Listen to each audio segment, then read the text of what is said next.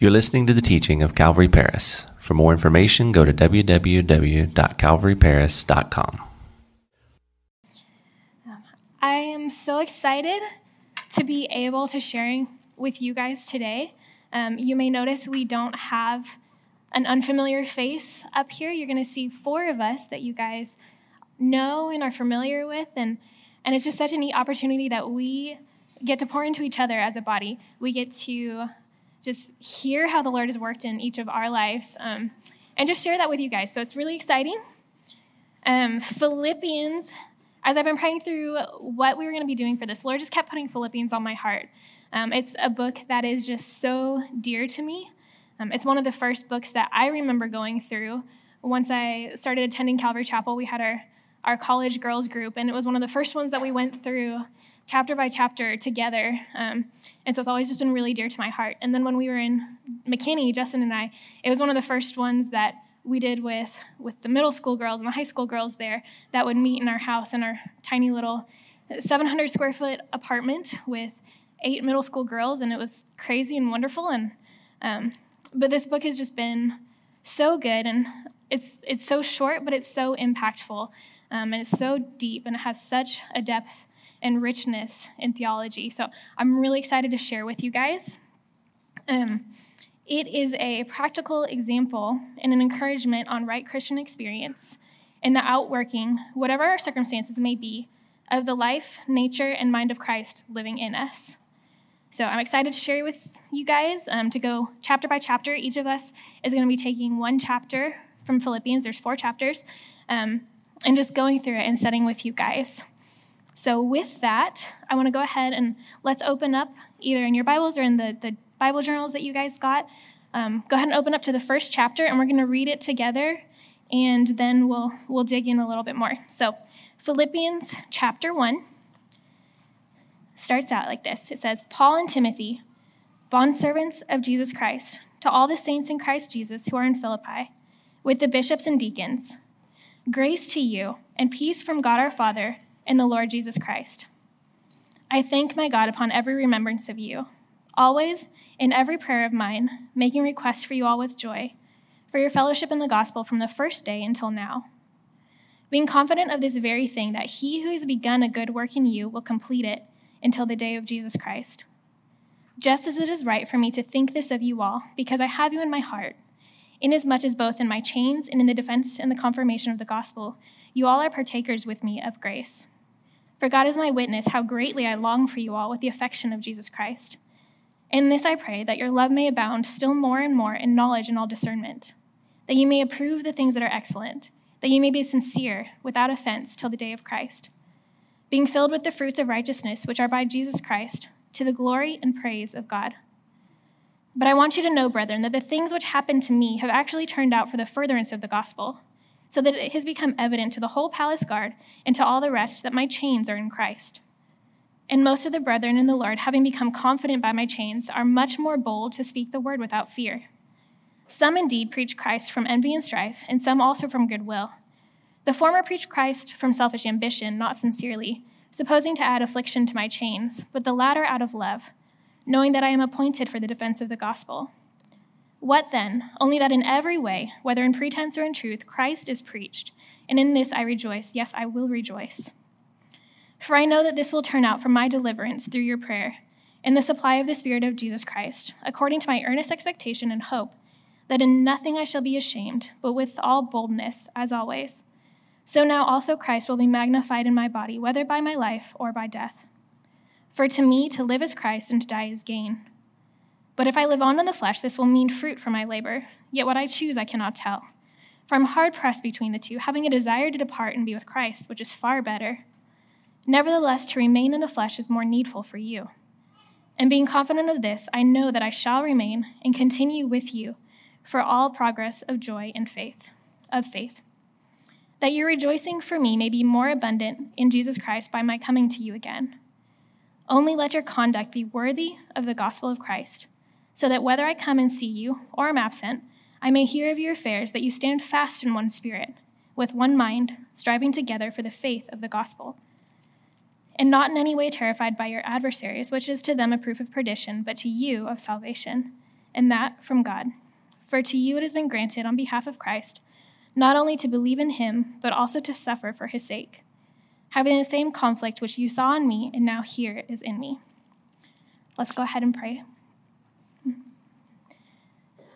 God, we just thank you for your word.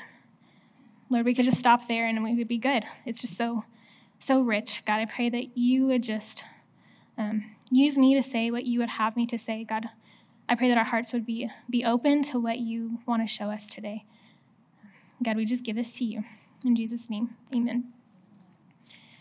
So, if you've ever been with us on a Sunday or a Wednesday, um, you know that whenever we read a new book, we need to have context. So, we need to familiarize ourselves with the background, the author, the audience, um, the social context, everything going on, so that we can understand more fully what we are reading. So, to do that, let's go ahead and look at the first verse. Uh, it says, Paul and Timothy, bondservants of Jesus Christ, to all the saints in Christ Jesus who are in Philippi with the bishops and deacons. So, in just the first verse, we see two of the main things we're looking for. We see our author and the audience both. So, our author um, is Paul. Philippians is a letter written by Paul along with Timothy to the church in Philippi. And it's one of four letters that he wrote while he was in prison, the others being Ephesians, Colossians, and Philemon. Traditionally, it's believed to have been written uh, in or around the year 62 AD while he was awaiting the final verdict regarding his trial in Rome. There's some debate exactly where he was imprisoned, but most believe that it was while he was actually in Rome. Um, but regardless of location, you know, we see that he was under house arrest and he was under the command of the imperial guard or the praetorian. So this would mean that he was an important prisoner of Caesar himself. So he had his royal guard with him at all times. Um, he would have a guard chained to him day and night, never alone. So while he did have the freedom not to be in an actual prison, he didn't have the freedom to go and be as he pleased. And we see this imprisonment mentioned all throughout the book of Philippians. So now that we know our author, we're going to look next at the audience, who he addressed this letter to. As the name Philippians suggests, because we have the benefit of, of having everything named in our Bible, we've got all the titles, and so we know it's to the church in Philippi because it's Philippians. It was written to the church in Philippi, and this church in Philippi was near and dear to Paul's heart, and we see that throughout the book.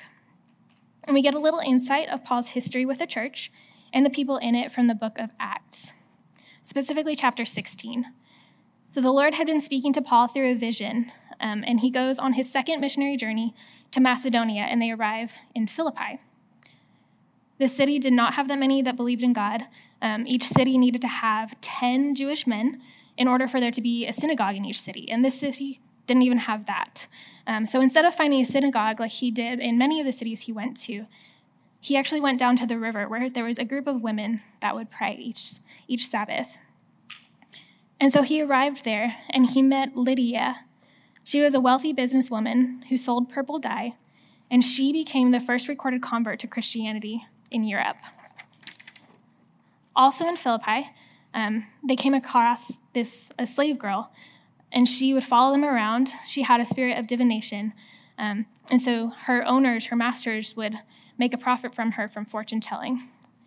So she was following Paul and Silas around the whole city. They're walking around and, and talking to the believers there and, and growing the church. And, and she was following the whole time, just saying, These men are servants of the Most High God who proclaim to us the way of salvation. And after several days of this, it was, it was kind of becoming a hindrance. And so um, Paul turned around and he commanded the Spirit to come out of her. And that very moment, it did. Um, and then her masters were, were furious. They had lost their way of, of making a profit. And so they seized Paul and Silas and they threw them in jail. And then there's a story that we hear and love so much of Paul and Silas in jail. They're in prison. It's middle of the night. They're singing praises to the Lord.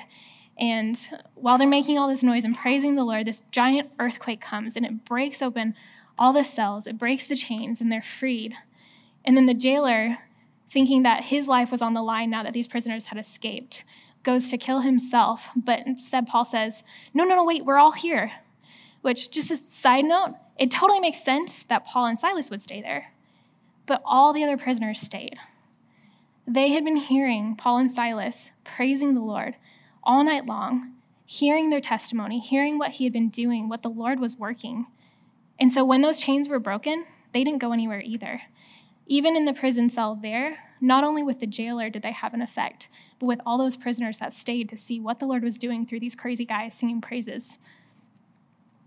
So they're freed, and the jailer and his household um, came to Christ, became believers. And then Paul and Silas spent their remaining time in Philippi with Lydia's household, encouraging this little baby church.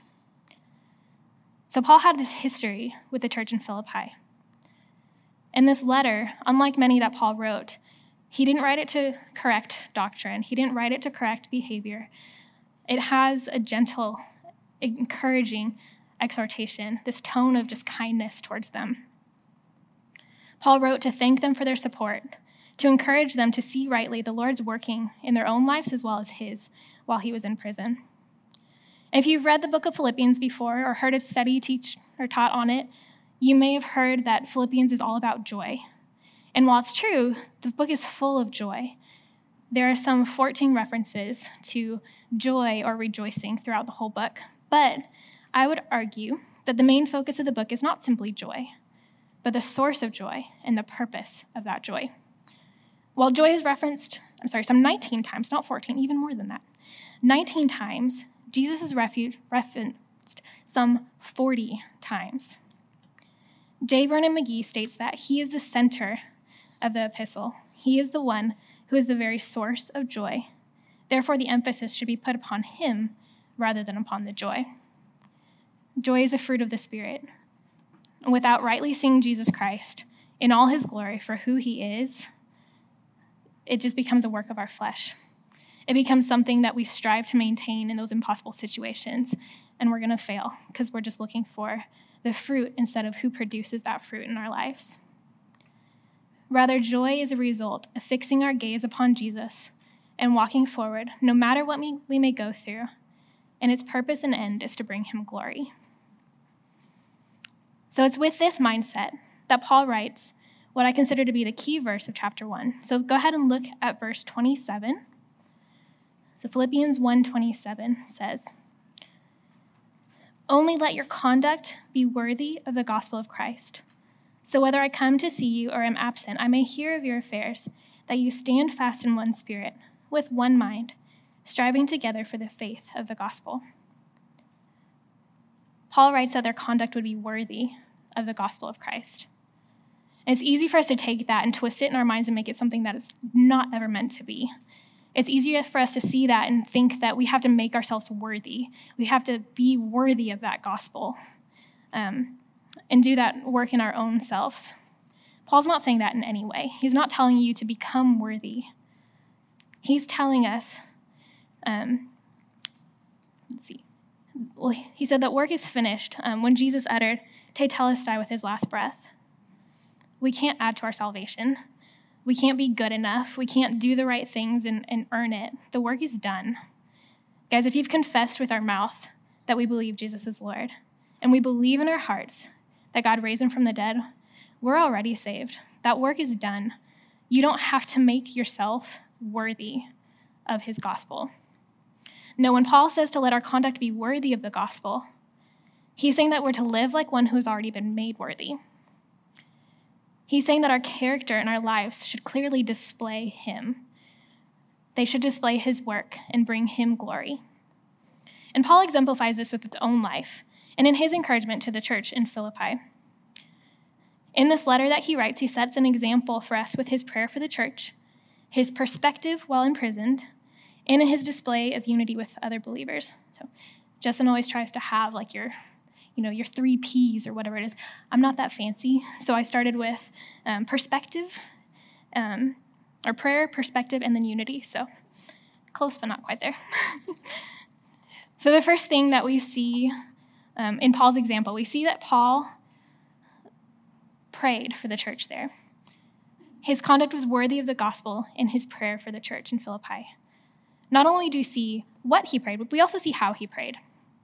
He prayed confidently and then also intimately for this church. He knew that even though he was in prison and he couldn't minister to them in person and physically serve them, he knew that he could minister and build up the church through prayer. You know, we so often see prayer as this last resort kind of thing. we tell somebody, you know, somebody's going through something in their life, and we say, Oh, I'm so sorry, I'll pray for you. And that's kind of our way to get out of it if we don't know what else to do, or, um, or you feel like there's no other option. You can't bring them a meal, you can't, whatever the situation may be. You feel like your only only other thing is to say, Oh, I'll just pray for you. Um, and that should never be our mindset. We need to correct that way of thinking. We forget the power that there is in prayer. We forget that the effective, fervent prayer of a righteous man avails much. See, Paul knew that the Lord was the one who began the work in Philippi. He knew that the Lord would be the one to continue it. You know, verse 6, he says, Being confident of this very thing, he who has begun a good work in you will complete it to the day of uh, Christ Jesus. He knew that God was doing the work. He knew that he was going to continue to do that work. And he in prison got to come alongside them, even from far away. He got to come alongside and be with them in that process through prayer, building them up and serving them. He got to pray for them from such a place of deep fellowship as partakers of them with that grace. You know, there's such a bond that's formed when we are part of the body of Christ. He takes people from all different kinds of backgrounds, different personalities, um, different ideas, different skills, he takes all of us and knits us together into one body, working together. You know, the church in Philippi, it started with a jailer, it started with a businesswoman, it started with a slave girl. And all of these are people who would never have anything to do with Paul, who was an ex Pharisee. He took people from all different backgrounds and just put them together. And there's that unity, that oneness that they had in Christ because they have that in common. So, as he prays in verse 9, he prays that their love would abound, that they would be able to approve the things that are excellent, they would be sincere without offense until the day of Christ. Now, all these are fruits, just like joy. They're worked into our lives through Jesus Christ, through him, and for his praise and his glory. And we can't make these fruits grow in our lives any more than we can make joy happen on our own. It may work for a little while, but eventually it's, it's going to be evident that it's just us trying to stick something up there and hope it stays. We need to look to the source of that fruit. John 15 says that Jesus is the vine, we are the branches. As the branch cannot bear fruit of itself unless it abides in the vine, neither can you unless you abide in me. Fruit comes from the Holy Spirit dwelling in us and living presently in Him. It's a product of our relationship with Him. You know, we need to be women of the Word daily. We need to be praying. We need to be seeking Him. Um, and I don't mean, you know, just getting your little five minute devotional and reading what somebody else has to say about the Word. Those are great, those have their place. Um, and sometimes, if you just need that quick refresher, yeah, absolutely, pull that thing out. But you need to be in the Word. You need to open up your Bible, whether it's it's the physical copy or on your phone or on your app, whatever it is, you guys need to be in the Word. There's no replacement for that.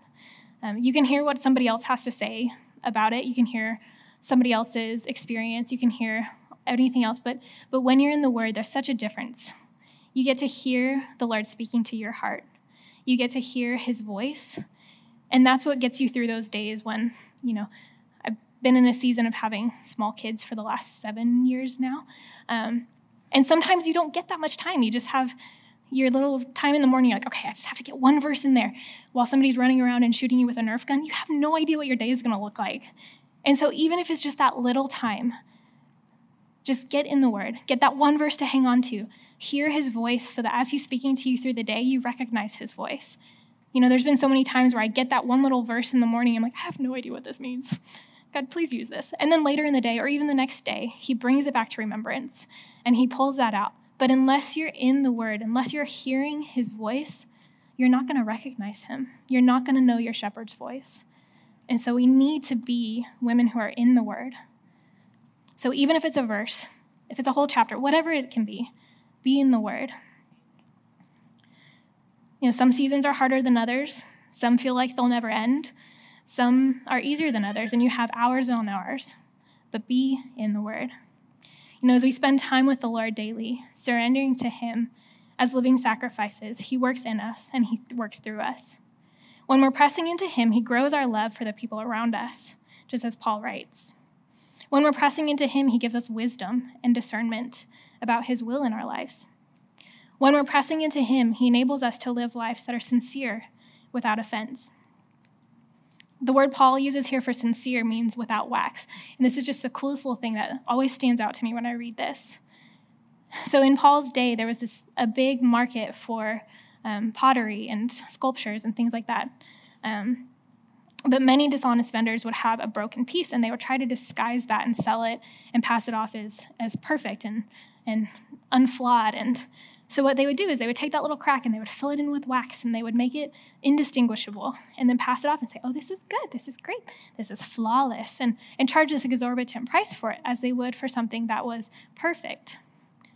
But the person would take it home, they would buy it, set it up somewhere special, and the next hot day that would come, the sun would hit it, that wax would start to melt, and it would leave that crack visible and the piece flawed and worthless. You know, Paul says to be sincere, to be without wax. He's saying be genuine, be real and sincere. Don't try to grow that fruit on your own. Don't pretend that your life is something that it's not. Don't pretend that you have love for your neighbor, but then act in a way that tears them down. Live sincere and without offense. When Paul says we should be living sincerely and without offense, he's not saying that you'll never offend somebody. I think it's impossible to live your life making everybody happy. Um, even the kindest person is going to offend somebody in some way. You know, without offense means blameless. Maybe a better translation there. Because the Christian life, if we're living it, preaching the word of God, will not be without offense to somebody. Remember that even people were offended at Paul and his preaching, but we are to be blameless. We're to be sincere and without offense, blameless. Paul moves on from his prayer to encourage the believers about his imprisonment. You know, it'd be easy for his friends to look at his current situation. They had seen him back when he was in prison in Philippi. They had seen the work that God had done. They'd seen him break those prison chains open and, and free him and just work mightily that way. So it'd be easy for them to look at his situation and say, okay, why is God not working in that same way? Why is he not freeing him now? What is he doing? You know, Paul knew that he was called to Rome. He knew that he was going to minister to those people. And so it would be easier for them to look at the situation and say, why is God not working? But Paul encourages them, and he says, I want you to know that the things which have happened to me have actually turned out for the furtherance of the gospel. Because he was chained to a guard day in and day out, he was imprisoned. Um, the whole palace guard came to know that he was there because of Christ. He had hours and hours and hours and hours and hours and hours for two whole years to share Jesus with them, and it made an impact. Not only did it impact the guards, but it also brought boldness to other believers to speak the word without fear. His friends needed to have the right perspective. They needed to know that God doesn't always work the same way. He works differently. He sees the bigger picture. He knows what's going on. He knows what each situation needs. Just as Paul's release in Philippi brought glory to God and helped spread the gospel, so did his imprisonment in Rome.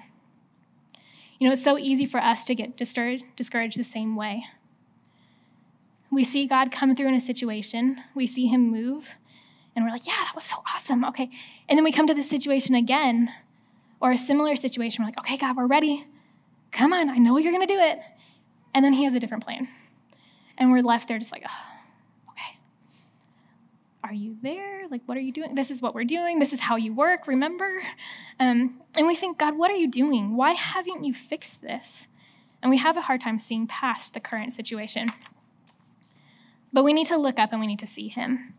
We need to remember that He who began a good work in us will complete it into the day of Christ Jesus. It may not be comfortable, it may be awful, it may not be what we would choose. You know, even Paul, as he's teaching here and writing to them, um, he says that to live was Christ, but to die would be gain. He was hard pressed between the two, desiring to depart and be with Christ, which was far better than his current suffering. He saw that the Lord was working. He knew that he was working. He knew that he needed to remain where he was. He knew that the Lord was working in his prison. He knew that being there was for their progress and joy and faith he saw what the Lord was doing, but it was still hard. You know, you may feel trapped where you are today. It could be a season of life. It could be that you have small kids at home and you feel like you're just trying to get through. It could be a hard situation at work with a family member, whatever it is. You know, we all have those things where you feel trapped in that situation. Can I encourage you guys to press into the Lord? Press into Him. Trust that even in this, He's working. We may not see what He's doing.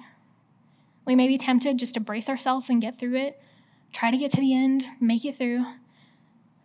And that's okay because sometimes it is hard. A lot of times it is really hard.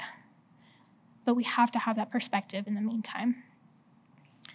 It may even seem better at the time just to leave it all behind, to die and to go be with Him, as Paul says here, that he's hard pressed between the two. But, friends, he's still working.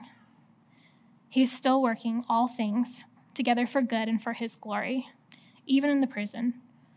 He still works in prison cells, sometimes through an earthquake like he did in Philippi, sometimes it's just sitting there in it with us. But he is working. Press into him and ask him to give you his perspective, to help you to look to him instead of the situation, and he'll meet you there. And it may look differently than you planned. It may look way harder than you've ever thought imaginable. But He's with you in it, and He is working. And as we do this individually, as we are letting our conduct be worthy of the gospel of Christ, as we're pressing in in prayer, as we're having His perspective, then we see the last thing that Paul talks about, and we see that true unity of Christ. Verse 27 again, he says, Only let your conduct be worthy of the gospel of Christ. So whether I come and see you or am absent, I may hear of your affairs, that you stand fast in one spirit, with one mind, striving together for the faith of the gospel. You know, it's as we follow the Lord and as we let our conduct be worthy of the gospel. We press into Him and we let Him lead us and lead our lives entirely. As we do this as individuals, that impacts the whole body of Christ. You know, just like we saw before, he takes all of us and puts us together and knits us together to grow each other, to press into him together, to encourage one another. You know, the Philippians were um, encouraging Paul while he was in prison as well. This letter he wrote as a response to them, um, sending support to him and encouragement to him. You know, we get to be the body together. Because even though we're individuals, we're all seeking the same thing. You know, that's the beauty of the church. That's the beauty of the body of Christ. That Christ takes the Pauls, the Lydias, the jailers, you know, all of us, and he brings us together unified in him. And it's all because of his blood, for the sake of his glory being seen, for the gospel being shared through our lives lived out. And so we'll see this continue today as we go through the rest of the book of Philippians. You know, we see the joy, we see unity, and we see all these themes that will come up, and the focus is on Jesus. The focus is on Him and on His gospel.